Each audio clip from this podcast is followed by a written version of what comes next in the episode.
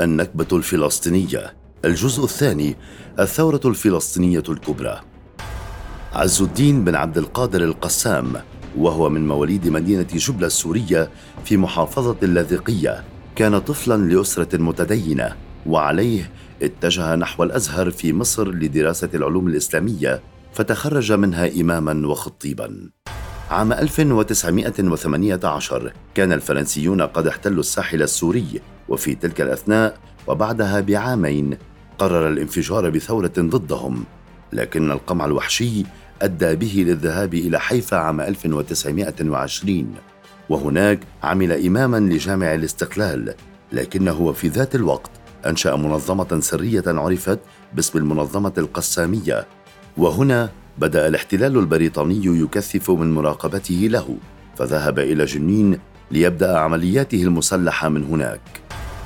في العام 1935 كان القسام يخطط لبدء ثورة ضد الاحتلال البريطاني فأرسل للقيادات الفلسطينية للمشورة بهذا الأمر رفضت الأخيرة الأمر وقالت إن هذا ليس الوقت المناسب. عرف البريطانيون بأمر القسام وبدأوا بحصاره. وتواجهوا عسكريا في معركة غير متكافئة إطلاقا وعليه استشهد القسام. وكان لهذا الاستشهاد أثر ودور كبيرين في اندلاع الثورة الفلسطينية الكبرى عام 1936 في العام 1936 نشأت حركة عرفت باسم إخوان القسام. وهذه الحركة كانت استمرارا لما بدأه الثائر الأول.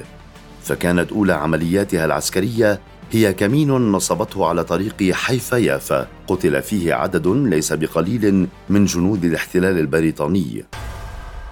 الثورة الفلسطينية الكبرى استكملت الثورة نشاطاتها فبعد الأعمال المسلحة المتفرقة التي كانت تقوم بها بدأت الإضرابات العامة تجتاح البلاد.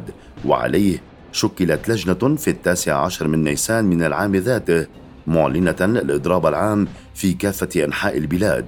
ولدعم هذا الإضراب دعت لجنة أخرى اسمها اللجنة العربية الكبرى لتنسيق ودعم هذا الإضراب الذي انطلق رسميا في الثامن من أيار وكانت هذه المرحلة الأولى من الثورة. لم يعجب الأمر الاحتلال البريطاني خاصة أن الكثير من الهجمات المسلحة على مواقعه كانت تجري بالفعل فرد على الثورة بوحشية فبدأ بالاعتقالات العشوائية والتعذيب والترهيب والإعدامات الميدانية والترحيل ولم يكتفي البريطانيون بهذا بل هدموا احياء كاملة في مدينة يافا وأرسلت لجنة للتحقيق في هذا التمرد. المرحلة الثانية كانت هذه المرحلة تتسم بالمكاسب الكبيرة للثوار حيث عادت الكثير من المساحات الشاسعة تحت سيطرتهم بما في ذلك البلدة القديمة في القدس والتي استبدلوا فيها مؤسسات الانتداب بمؤسسات وطنية مثل المحاكم والبريد وعليه قامت سلطات الاحتلال البريطاني أنه لا شرعية للجنة العربية التي تشكلت سابقا ولا للأحزاب الفلسطينية أيضا.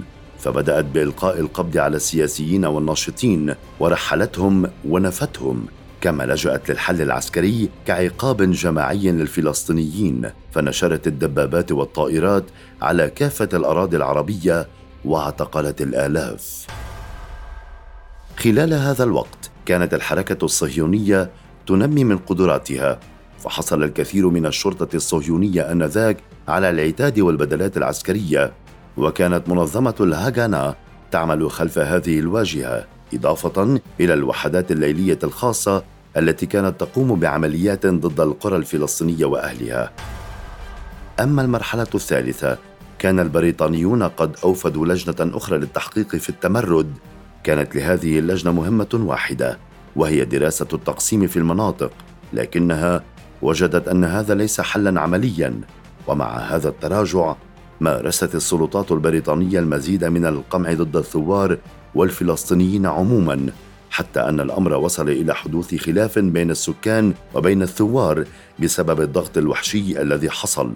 فالبعض أراد التسوية والبعض أراد الثورة وعليه تشكلت فرق السلام الفلسطينية لمحاربة الثورة. في العام 1939 أي العام الأخير للثورة أصدرت بريطانيا الكتاب بالأبيض والذي قالت فيه إنها ملتزمة بإنشاء وطن قومي لليهود. واستمرار السماح للهجرة اليهودية إلى فلسطين ويسمح بنقل ملكية بعض الأماكن لهم وإنشاء دولة موحدة مستقلة بعد عشر سنوات بعلاقات فلسطينية يهودية مواتية والمحافظة على حقوق الفلسطينيين. وهذا الأمر لن يعجب اليهود تماما. وصلت الثورة إلى نهايتها بعد ثلاث سنوات. فقتل فيها نحو خمسة ألاف فلسطيني ونفي الكثير من القيادات السياسية الفلسطينية بالإضافة إلى اغتيال البعض منهم. لكن سرعان ما تجاوزت المكاسب الجيوسياسية الكبرى مكاسب الفلسطينيين خاصة بعد اندلاع الحرب العالمية الثانية. في حين ترك الهجوم والقمع البريطاني اثرا كبيرا في الحياة السياسية والاجتماعية الفلسطينية. نتيجة لهذا كله خسر الفلسطينيون المعركة في الثلاثينات وليس عام 1948 بسبب قمع بريطانيا الشديد للثورة الفلسطينية الكبرى. وكان اليهود أو القوات الصهيونية لم تستنزف بسبب عدم تدخلها بشكل مباشر في قمع الثورة بل استخدمت البريطانيين كما عرفنا في المعركة.